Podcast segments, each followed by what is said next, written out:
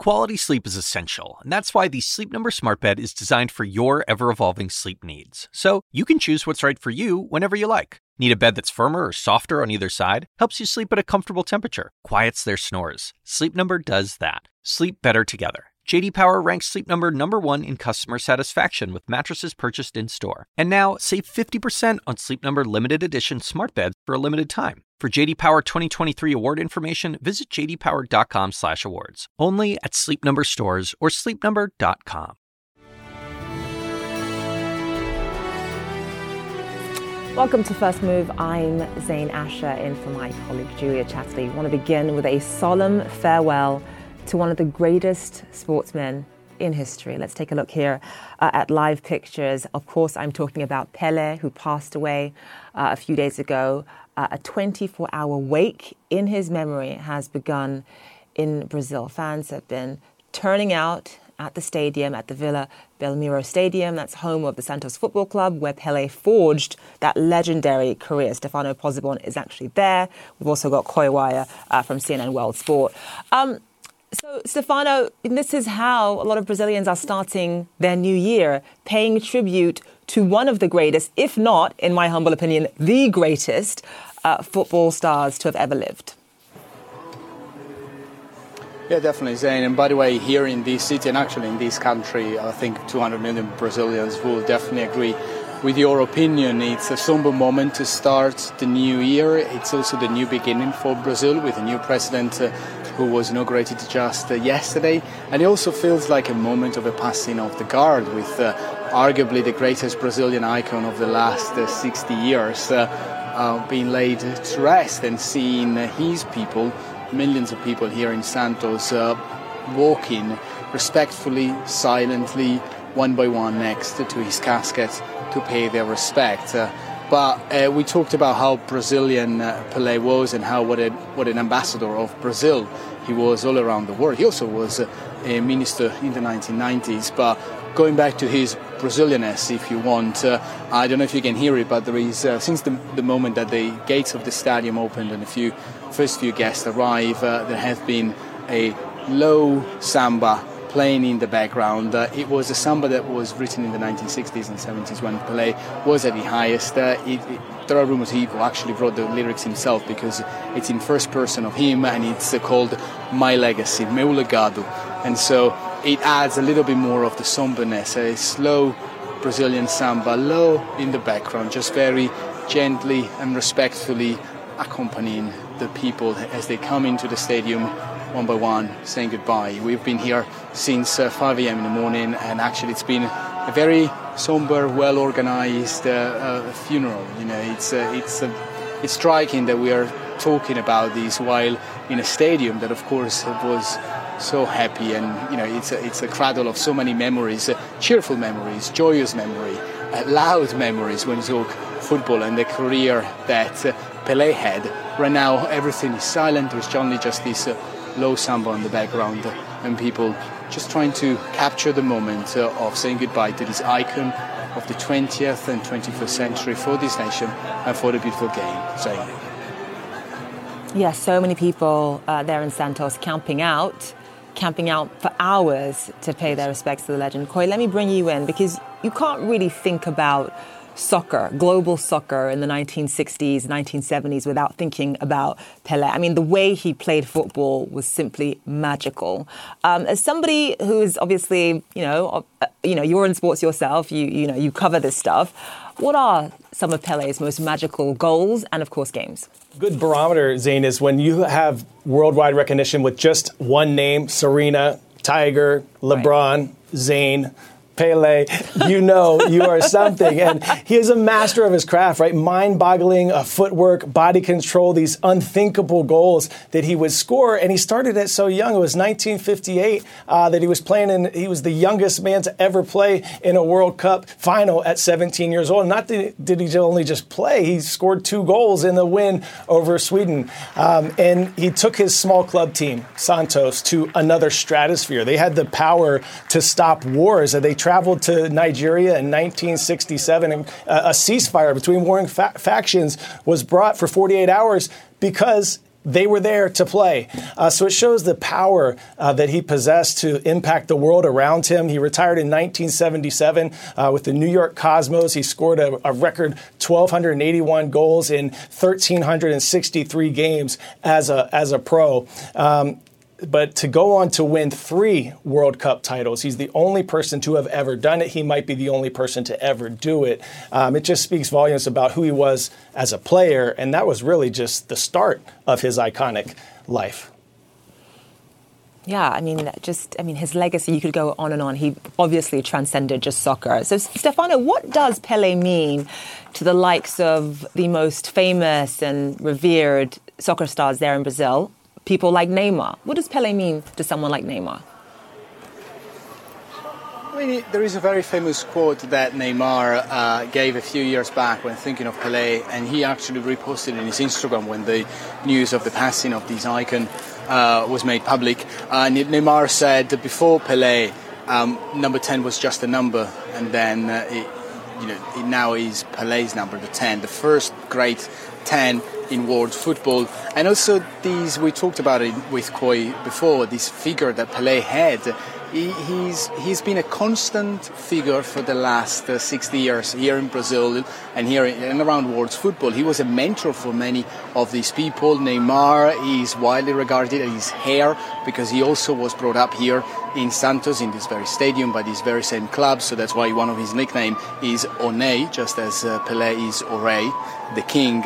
So it's uh, it really feels like Pelé was the first one. And if you think of about a global football star, a global icon for the beautiful game, uh, well, Pelé was there in the 1970 when uh, you know mo- we know that most South American players would go and play in Europe. Um, you know, Real Madrid, Liverpool, AC Milan, Inter Milan are all the most famous clubs. Well, Pelé went to New York and went to the United States because he realized that it was time to try open up the barriers of, of football and bring the United States into the great family of, uh, of world football. So it, it really is an icon and a person that has always been there, mentored most of them. That's why we are expecting some of the greatest football players of the last 20, 30, 40 years to come here. Neymar, we here might be coming, and of course, I can think of dozens of uh, Brazilian football stars uh, who are expected here in this stadium as his body will be lying there for the next 22 hours. So also in the middle of the night, people will be able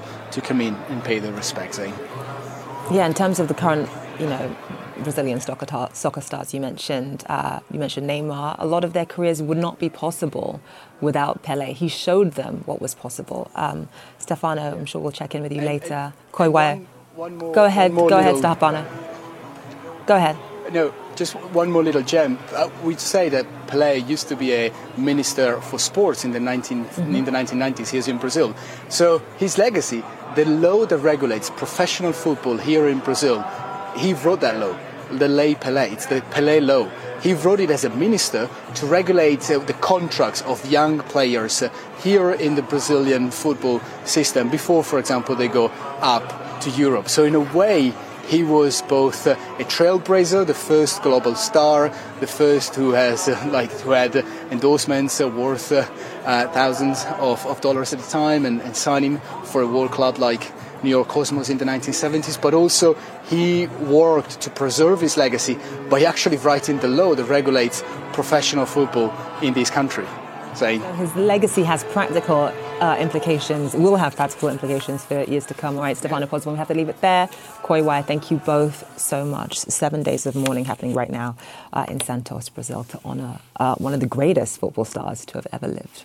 All right, public viewing for the late Pope Emeritus Benedict the 16th is now underway at St. Peter's Basilica in the Vatican, where he will lie in state for three days. These are live pictures here. The Catholic faithful will be able to pay their respects in person from today through Wednesday. The funeral, which will be led by Pope Francis will take place on Thursday. Joining me live now is Fred Pleitgen, uh, who is at the Vatican for us. So, Fred, this is the first time, obviously, Pope Benedict was the first pope to have resigned from his position in about 600 years. Just walk us through what we can expect today from the lying in state. Mm. Well, first of all, the scenes that we're seeing here are pretty remarkable here at uh, at St. Peter's Square. You're seeing a lot of people who are coming to pay their final respects. Since quite interesting because it's really a mixed bag of, of folks who are, who are showing up here. Obviously, this happened in the time, you know, that, that the years were changing, so many people would be on holidays, but you do see a lot of people now actually coming here and paying uh, their respects. A lot of them, obviously, from here, from Italy, a lot of people from Rome, but also I'm seeing a lot of Germans coming here as well. The Pope, of course, was from Germany, from Bavaria, and he still holds a lot of clout, especially there in the southeast of Germany, uh, in, in, those places around Munich, where he's a giant, towering figure. But of course, one of the things that we have to keep in mind as well, Zain, is that he was also a massive figure here in the Vatican, not just in the time that he was the Pope, but before that as well. Some people even say that he was more powerful when he was the head uh, of the Congregation for the Doctrine of the Faith before he became Pope than in his actual time of the papacy. So what we're going to see here in the next couple of days is obviously more people pouring in here, paying their final respects, and then you have that funeral that's going to happen on Thursday. And it was the uh, the wish of Pope Benedict XVI that it be a fairly small and fairly humble affair if something like that is possible in an institution like the Catholic Church. It will still, of course, be a massive funeral. It will be led, as you mentioned, by Pope Francis himself, which is something that is really unprecedented for, unprecedented for a sitting pope to be presiding over the funeral of his predecessor, but that is what's going to happen. We're already hearing that some heads of state are going to come here. But you know, I was here in, in 2005 when John Paul II died, and it was just a gigantic event. There were millions of people uh, who came here. It's going to be a little bit smaller than that, but nevertheless a big event. And I think also, especially within the Catholic Church, within the institution of the Catholic Church, for the doctrine of the Catholic Church, this is a major sea change that's about to happen in a major era that has now come to an end, Zain. All right, Fred Pleitgen live for us there. Thank you. One third of the global economy is expected to be in recession this year. That's the warning from the head of the International Monetary Fund. Kristalina Georgieva says the world's three big economies, she's talking about the US, the European Union, and China, are all slowing down at the same time. The IMF projects global growth of 2.7% this year, down from 3.2% in 2022. Let's break all of this down with our Paul LaMonica. So she's basically saying you've got the US, China, Europe, uh, all slowing down simultaneously. And what was interesting, I, I found interesting in one of her comments, was that even the countries who are not technically in recession, it's going to feel like a recession. Yeah, definitely, Zain. Uh, she talked about how the U.S., for example, might avoid a recession, but that because of inflation being such a major issue in the United States, the Fed is going to probably keep interest rates higher for longer, which could potentially slow growth and also lead to further strength in the dollar. And those higher interest rates and a stronger dollar, that really will slam growth for developing emerging markets. So that is a big problem there. And then, of course, China, given everything that's going on with their latest COVID outbreak, the continued concerns about the Russia Ukraine war, that obviously having a major impact on Europe's economy. So it is going to be difficult, I think, for the global economy to have a rebound year in 2023. I mean, you, you, touch on China. Obviously, China is responsible for a significant portion of global growth. Of course, the zero COVID policy really hurt, was detrimental um, to the economy there. But the fact that they're reopening, you know, obviously it's going to take some time for the economy to fully rebound. But the fact that they're, they are reopening, is that somewhat of a silver lining here? I think there are hopes that that will lead to a slight rebound in global growth, maybe at the end of this year, heading into 2024. And uh, you know, uh, Xi just uh, recently said that uh, growth uh, for China was maybe about 4.4 percent in 2022, which was stronger than what a lot of people had expected. Of course, there's always a lot of skepticism, people taking uh, you know Chinese economic official data with various grains of salt, but it goes without question, Zain, that we need a healthy Chinese economy as well as a resilient American economy to help fuel global growth heading into the latter part of this year and into next year. But I think the beginning of 2023, there are more challenges than bright spots, unfortunately. And speaking of 2023, I'm so I didn't even wish you a happy new year. Happy New Year, Paul. Uh, I hope you had I hope you had a lovely weekend. Um, all right, Paul, LaMonica, on that story, thank you so much. Okay, still to come here on First Move.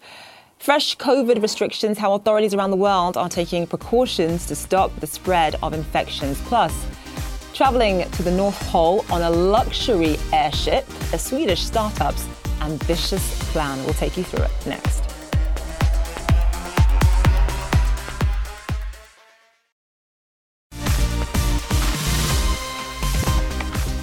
All right, welcome back. A growing number of countries now imposing new restrictions on travelers arriving from China. Qatar is latest to announce fresh measures after the US, UK, Japan, and others all said that they require a negative COVID test.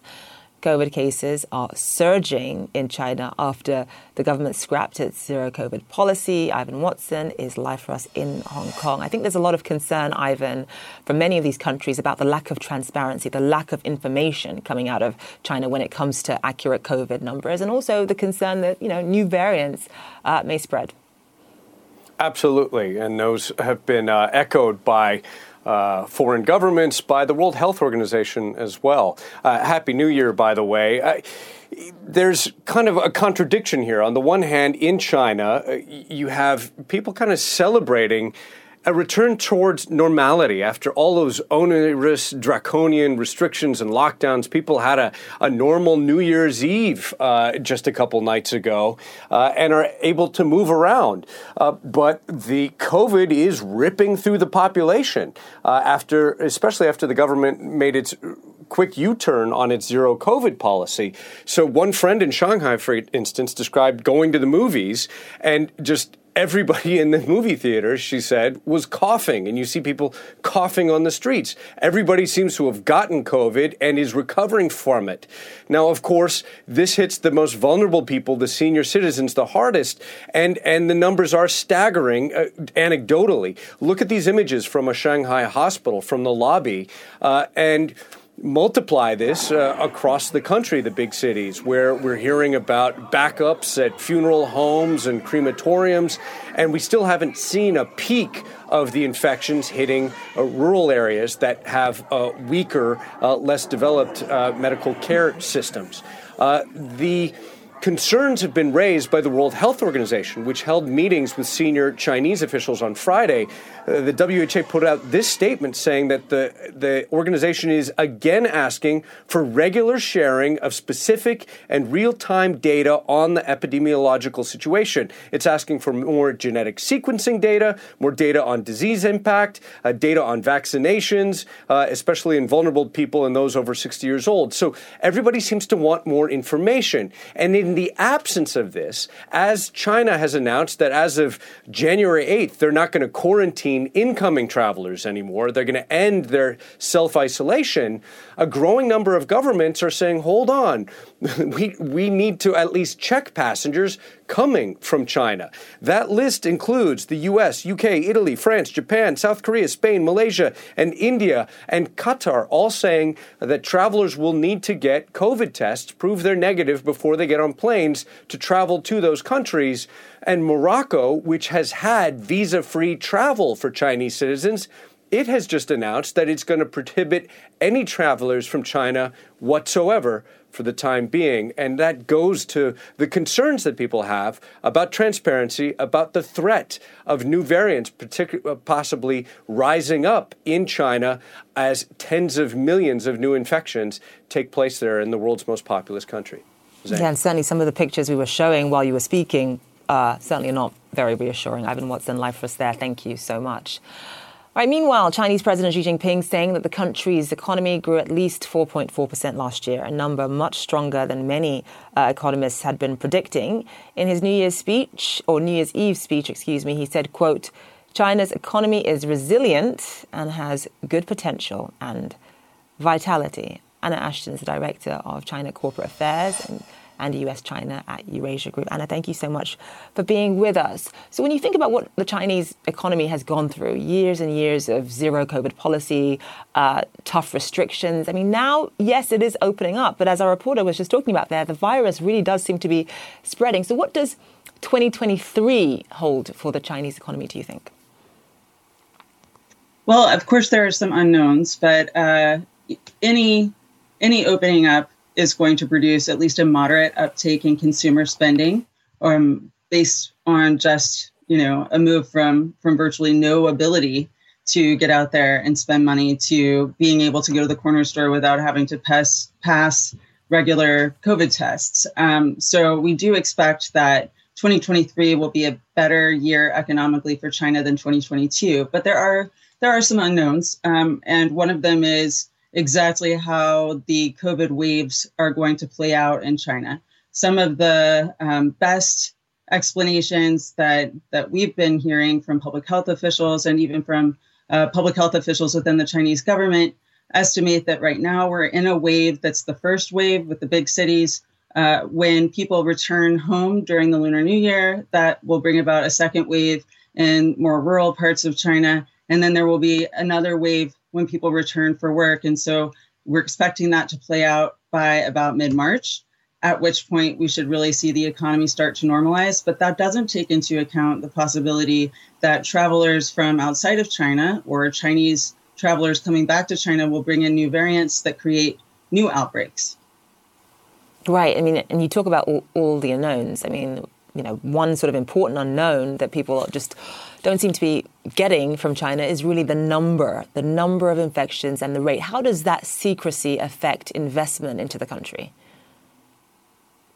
Well, I think companies that are investing in China are pretty aware of the fact that the reason that there's not a clear number is because China has stopped uh, doing the kind of uh, mandatory tracking and testing that it was doing under the zero COVID policies. And those were uh, pretty rigid and onerous compared to anything that other countries are doing.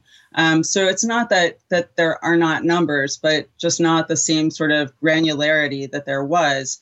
Uh, we are starting to get estimates out of China, but it, it is making lots of countries nervous that there's been this drop in transparency right at the same time that there's a lifting of, of zero COVID policies and the outbreak is clearly spreading across the country. And I think that lack of transparency uh, issue really goes back to, to the onset of the COVID pandemic in what early 2020 when information was slow to come out of China in the first place.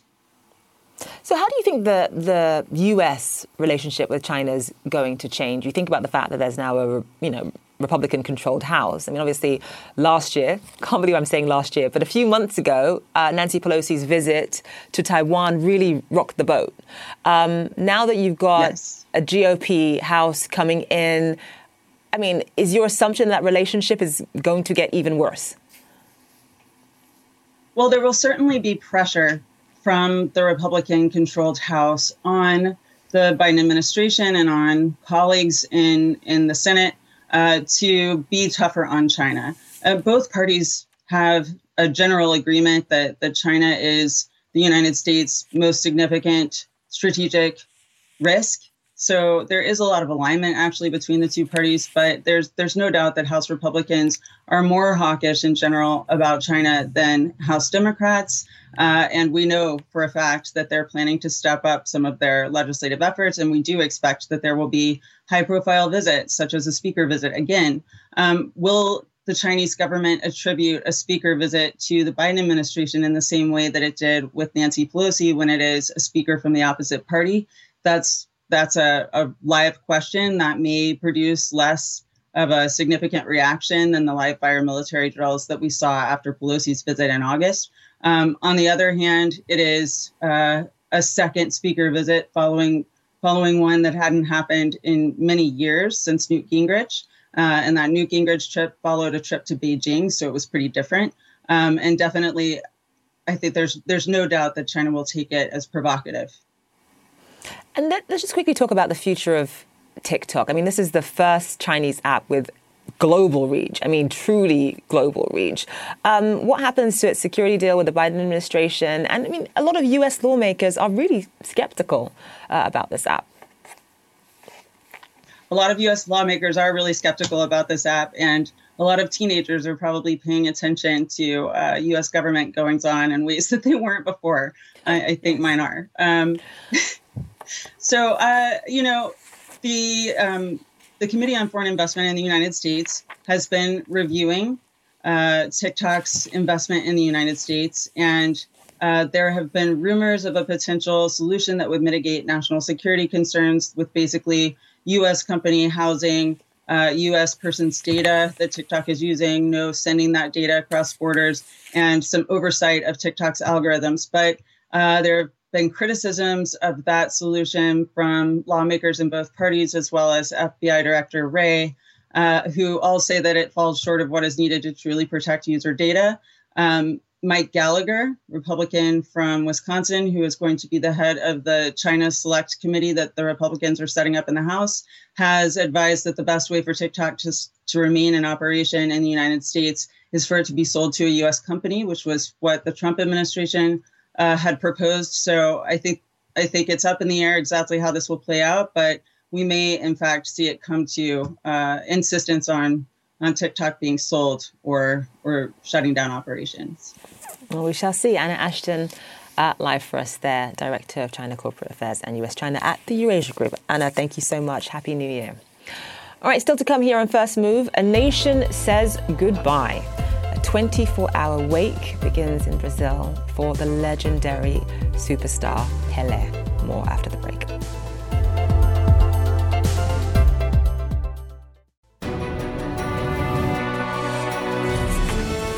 Right, returning now to our main story in Brazil. Mourners are pouring into a football stadium in Santos, that's just outside of Sao Paulo, to bid farewell to Pele. His casket will remain at the stadium for the next day, for the next 24 hours or so, before uh, he'll end up having a private funeral. Fireworks went off as well.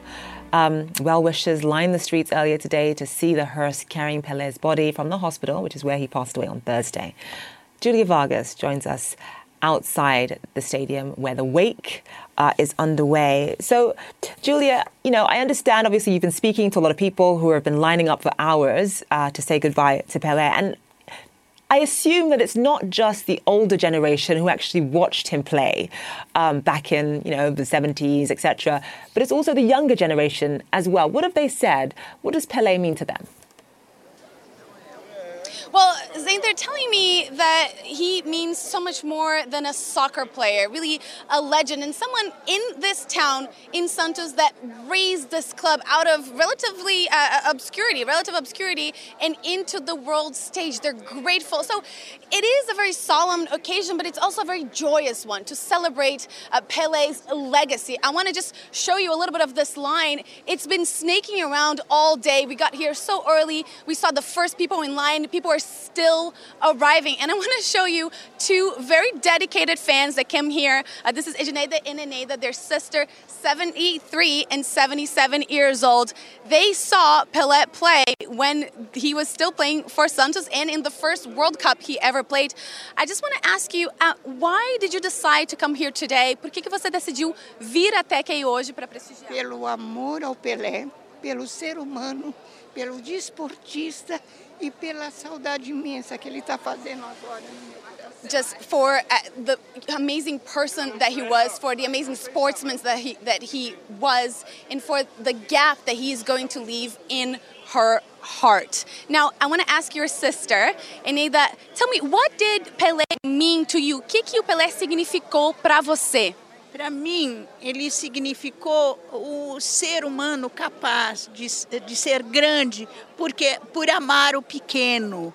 So she's saying he was a great person, a great human being, because he was able to love the small ones, those who didn't have much. And that's what Pele really means for Brazil. He was an inspiration, he was the spirit of Brazilian excellence. He showed these people, my people, that we could be better, that we could achieve more. And nothing more fitting than this kind of a send off fit for a king, Zain. Yeah, it's incredible, you know, especially when they talked about watching Pele play all those years ago when he was still playing uh, for Santos. Just, just quick question: How long is that line? How long are actually people lining up for? Oh boy, it's it's blocks and blocks. Look, this line over here, if you take a look, this is four different lines merging together. Uh, I would say this goes at least uh, 200 meters out to the end of the stadium and back three or four times. I can't tell you how many thousands of people are coming. You know, they can't stop inside the stadium. They keep on walking, um, and they're only going to be able to view the coffin from about five meters away, and yet people still are coming. They want to pay their respects, they want to share, and they want to participate in this moment in history. And can I just say, God bless those two sisters for giving up their space in line to talk to us. Please thank them for me. That's really, really nice of them uh, to do that. I hope it doesn't Absolutely. make their line that much longer. Julia, thank you so much. We appreciate it. All right, an apparent Ukrainian strike in the Russian occupied Donetsk region appears to have killed a large number of Russian troops stationed at a vocational, vocational school. That's according to both Ukrainian and pro Russian accounts. The Ukrainian military claimed that around 400 Russian soldiers were killed and further 300 were wounded without directly acknowledging a role. CNN cannot verify uh, those numbers. It comes as Moscow targets civilians and critical infrastructure in a third straight day of attacks. Authorities in Kiev are urging residents to reduce their electricity use amid emergency power cuts. Joining me live now from Kiev is CNN's Ben Wedeman. Uh, ben, when you think about how the year ended, how 2022 ended for people in Ukraine, for people in Kiev especially, just the constant aerial bombardments, the constant attacks, what do the next few months hold uh, for the Ukrainian people? Well, the fear is it's going to be more of the same. Four out of the last five days, the Ukrainian capital has been hit by these strikes. The Russians are using mostly Shahed 135 Iranian drones that explode upon impact. And going back to the end of September, uh, the Russians have been targeting the energy infrastructure, uh, power plants, and, uh, and, things like thermal plants, the plants that provide hot water and heating. Uh, for the residents of the capital and uh, all of the Ukraine, those at least who have those uh, facilities. And therefore, it does appear that the Russians who are suffering defeats on a regular basis. And you know, you mentioned that uh, strike on Makivka in the Donetsk region, where anywhere between 63 and 400 uh, Russians have been killed. It, and the Russians they're they're stumbling on the battlefield, but what they seem to be doing is making up for their failures on the battlefield with these unrelenting strikes targeted at the infrastructure. And the authorities here are fairly good at repairing as quickly as possible uh, what can be repaired, but uh, they can only do so much before the system actually starts to break down. Now, Friends of Ukraine have been providing emergency backup generators, but generators only go so far when it comes to fueling a city or providing power to a city like uh, Kiev, which is several million residents. Zain? All right, Ben Wedeman live for us there. Thank you so much. Right, still to come. Is it a bird? Is it a plane? No, it's an airship with plans to cruise to the North Pole. I speak with the CEO of Ocean Sky Cruises about recreating the slice of history. That is after the break.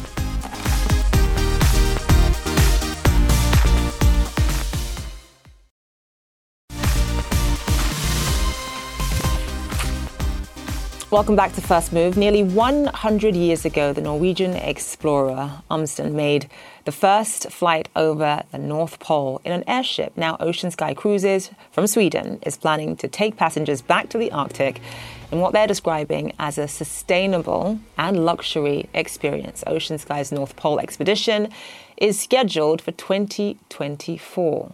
The 100 meter long hybrid airship will take off from Svalbard in Norway and travel for 15 hours before landing on the ice. Unlike early airships, like, for example, the Hindenburg, which are filled with flammable hydrogen, modern vessels will use helium, a gas that will not catch fire. Reservations for the trip are now open, and early customers have the opportunity to become shareholders in the company. Fares, get this, starts at around $200,000 per cabin. Joining me live now is Carl Oscar Lawaczeck.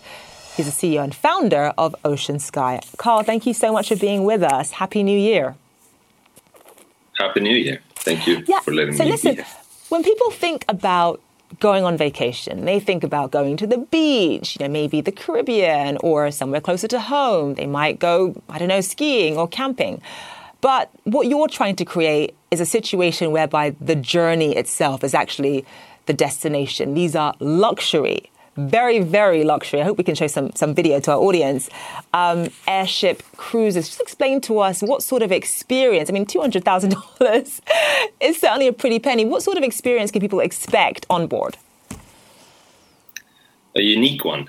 Uh, this is a flying yacht in the sky and hasn't been done since, as you said in your in the beginning in your introduction, that for almost hundred years it hasn't been possible to fly an airship in this luxury setting. So really, what it is is a it's a unique experience. When people think of, I was actually talking about this with my producers right before the show. When people think of airships, as I'm sure you know, the Hindenburg disaster obviously comes to mind. I know that these airships that you're doing are very, very different because they use helium, not hydrogen. So that risk doesn't exist. The risk of it catching fire just, just simply doesn't exist with helium. However, despite people knowing that intellectually, I think it's still hard to get over. Um, the association, right? People associate. I mean, Hindenburg literally marked the end of the airship era. How do you overcome that? Well, uh, I think our target is a very special group of people, and uh, they're um, they're first movers. They're a very small percentage of the population. Uh, it's lead thinkers, it's uh, adventurers, and uh, yeah. So I mean, um, obviously, airship. How we look at it is a mass market product in the future. We hope, we think, we envision but in the beginning, it's it's it's another target group. It's pioneers of the world, basically. So just talk to me a bit. I mean, we, we did actually see a ton. I think we saw just now one picture actually inside in terms of what the cabin looks like. So if people are on this airship for several hours, what is the experience that they? Okay, there we have it. What is the experience that they can expect? If you're in this airship for three, four, however many hours, what are you doing? How are you interacting with others? What's the layout? Well, first of all, you fly very low. So, in terms of the experience, you can look out these amazing windows, which will be very large windows, like panoramic view, because we don't have a pressurized cabin. So, we can build with uh, panorama windows that are that are big. So the view is amazing. Uh, we fly low, so you can actually see what's on the ground or in the sea. Um, but really, being on board that special trip with you know like-minded people that wants to push the boundaries and and and, and really do something unique, I think it will create an atmosphere. You know, like when you're on the ship. Uh, for the first time across the ocean in you know 1400s and discovering America. You know something like very very uh, adventurous uh, and uh, an, expedition, an exploration of of you know land that is almost inaccessible. The North Pole and the Arctic is is inaccessible places. Yeah, um, so clearly, you're looking for uh, adventurers, people who push the boundary, but also people who have uh, $200,000 uh, to spare. Not many people like that out there. Uh, Carl Lawaczeck, thank you so much uh, for being with us. We appreciate your time. All right, still to come after the break. Still hungry after New Year's Eve, Julia Chatterley spoke with chef and restaurateur Bobby Flay about his newest show and showed her a recipe for the perfect potato pancake. You can watch Julia cook uh, with Bobby Flay after the break. From shopping deliveries to the Super Bowl, the rise and rise of drone technology is something we've seen around the world in recent years. And one city is now using them to light up the sky throughout the festive season.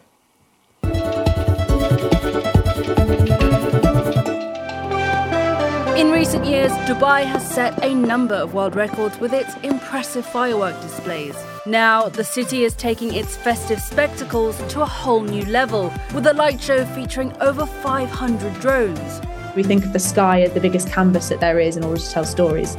Sky Magic is a drone technology company based in the UK and Singapore. For more than a decade, they've created 3D animated shows illuminating the skies in cities across the world. Today, they are in Dubai, coordinating the longest running drone show in the Middle East. You see, kind of coming out of the world post COVID, uh, the appetite for drone shows has risen exponentially.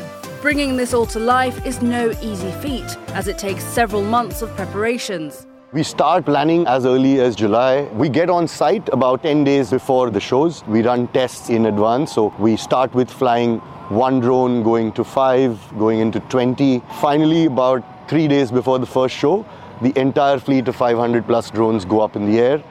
Several steps go into designing the futuristic show, made possible with a team of creative minds and cutting edge technology. It's all bespoke. So, our in house software, which uses a 3D modeling tool, we move from still images essentially into an animation. Despite dozens of people involved in the production, only a handful of crew members actually control the show on the ground. We go through all of the flyable calculations, like safety parameters. Then we essentially upload that animation file onto the drone fleet. And then the drone fleet will fly that animation in the sky in real life. According to Sky Magic, the drones used in the show are much smaller than delivery drones, and they're specifically made to glide swiftly through the air and change colours. And they are very lightweight, very agile to move through the sky. Our newest fit as well is a lot more wind resistant and rain resistant. The GPS accuracy on them is really strong, so makes it really precise when you're trying to make those tidy images. Aside from entertainment, drones offer a greener alternative to traditional firework displays. The key benefit is that it is sustainable. These drones can be used multiple times, and I think going forward, more and more cities across the world will be using drones instead of fireworks. This year, it's estimated that over half a million spectators will gather in Dubai to watch the drones light up the sky throughout the festive season. We're sitting down by the blue water and it just took us by surprise. I just got carried away with the music, the lights, the whole atmosphere. Everyone sort of went silent, so I loved it. For now, spectators are enjoying a one of a kind experience, but these displays could soon become the norm as drone technology continues to evolve.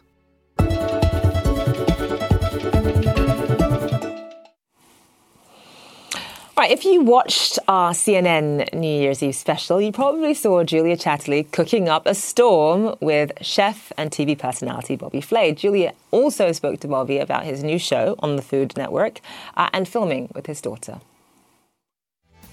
We have other reasons to celebrate Yeah. too. Your show, Bobby's Triple Threat, Yes. picked up for a second series. Talk Yes, to me about you. this. I love this show. It's in a secret location in New York City, and there's three chefs that are, that are sort of my house chefs. We pick chefs from all over the country, one at a time, and they have to take on all three of the titans, as we like to call them. and if they can beat them, they win twenty-five thousand dollars. And even more importantly than the money, the big time bragging rights. Exactly. and uh, and then if they actually if they if they win, we give them a locker in the club forever, so they can always keep their knives, etc. They're always welcome back. Wow, that's amazing. Yeah, and there's also only one judge a night, Okay. and so you have to kind of play that as part of your strategy.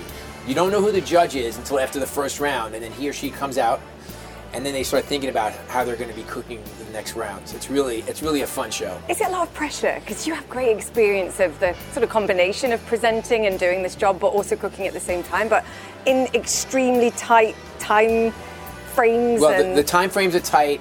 I give them each two ingredients per round, and usually they're ingredients that make sense together. For instance, like this dish could have been made when I gave them potatoes and chives.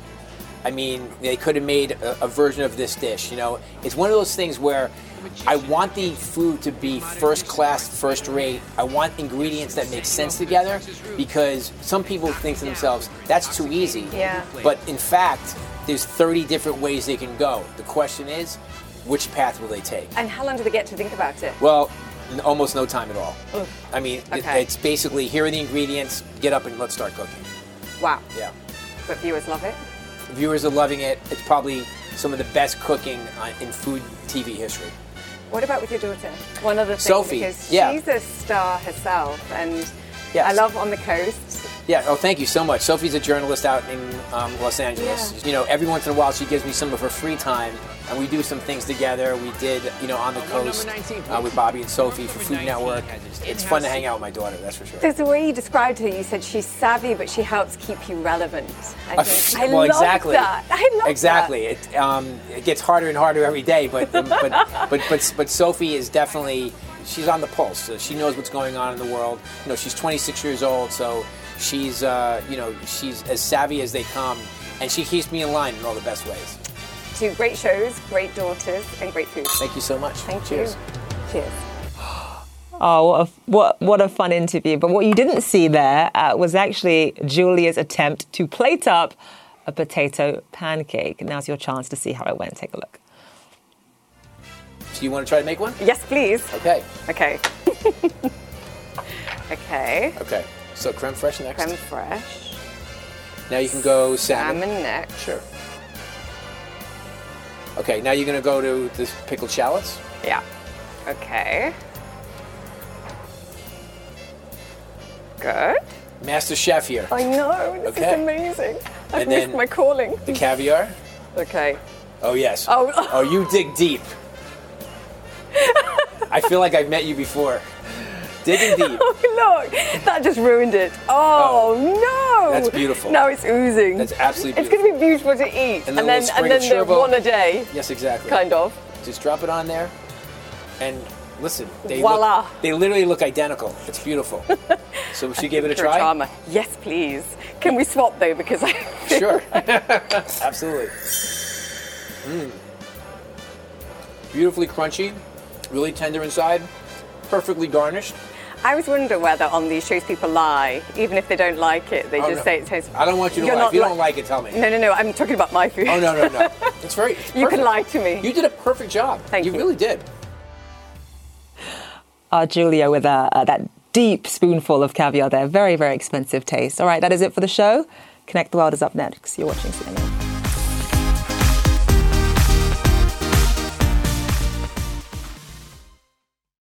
When you work, you work next level. And when you play, you play next level. And when it's time to sleep, Sleep Number smart beds are designed to embrace your uniqueness, providing you with high-quality sleep every night. Sleep next level. JD Power ranks Sleep Number number 1 in customer satisfaction with mattresses purchased in-store. And now, the Queen Sleep Number C4 smart bed is only $1,599. Save $300 for a limited time, only at Sleep Number stores or sleepnumber.com. Prices higher in Alaska and Hawaii. Quality sleep is essential, and that's why the Sleep Number Smart Bed is designed for your ever evolving sleep needs. So you can choose what's right for you whenever you like. Need a bed that's firmer or softer on either side? Helps you sleep at a comfortable temperature, quiets their snores. Sleep Number does that. Sleep better together. JD Power ranks Sleep Number number 1 in customer satisfaction with mattresses purchased in-store. And now, save 50% on Sleep Number limited edition smart beds for a limited time. For JD Power 2023 award information, visit jdpower.com/awards. Only at Sleep Number stores or sleepnumber.com.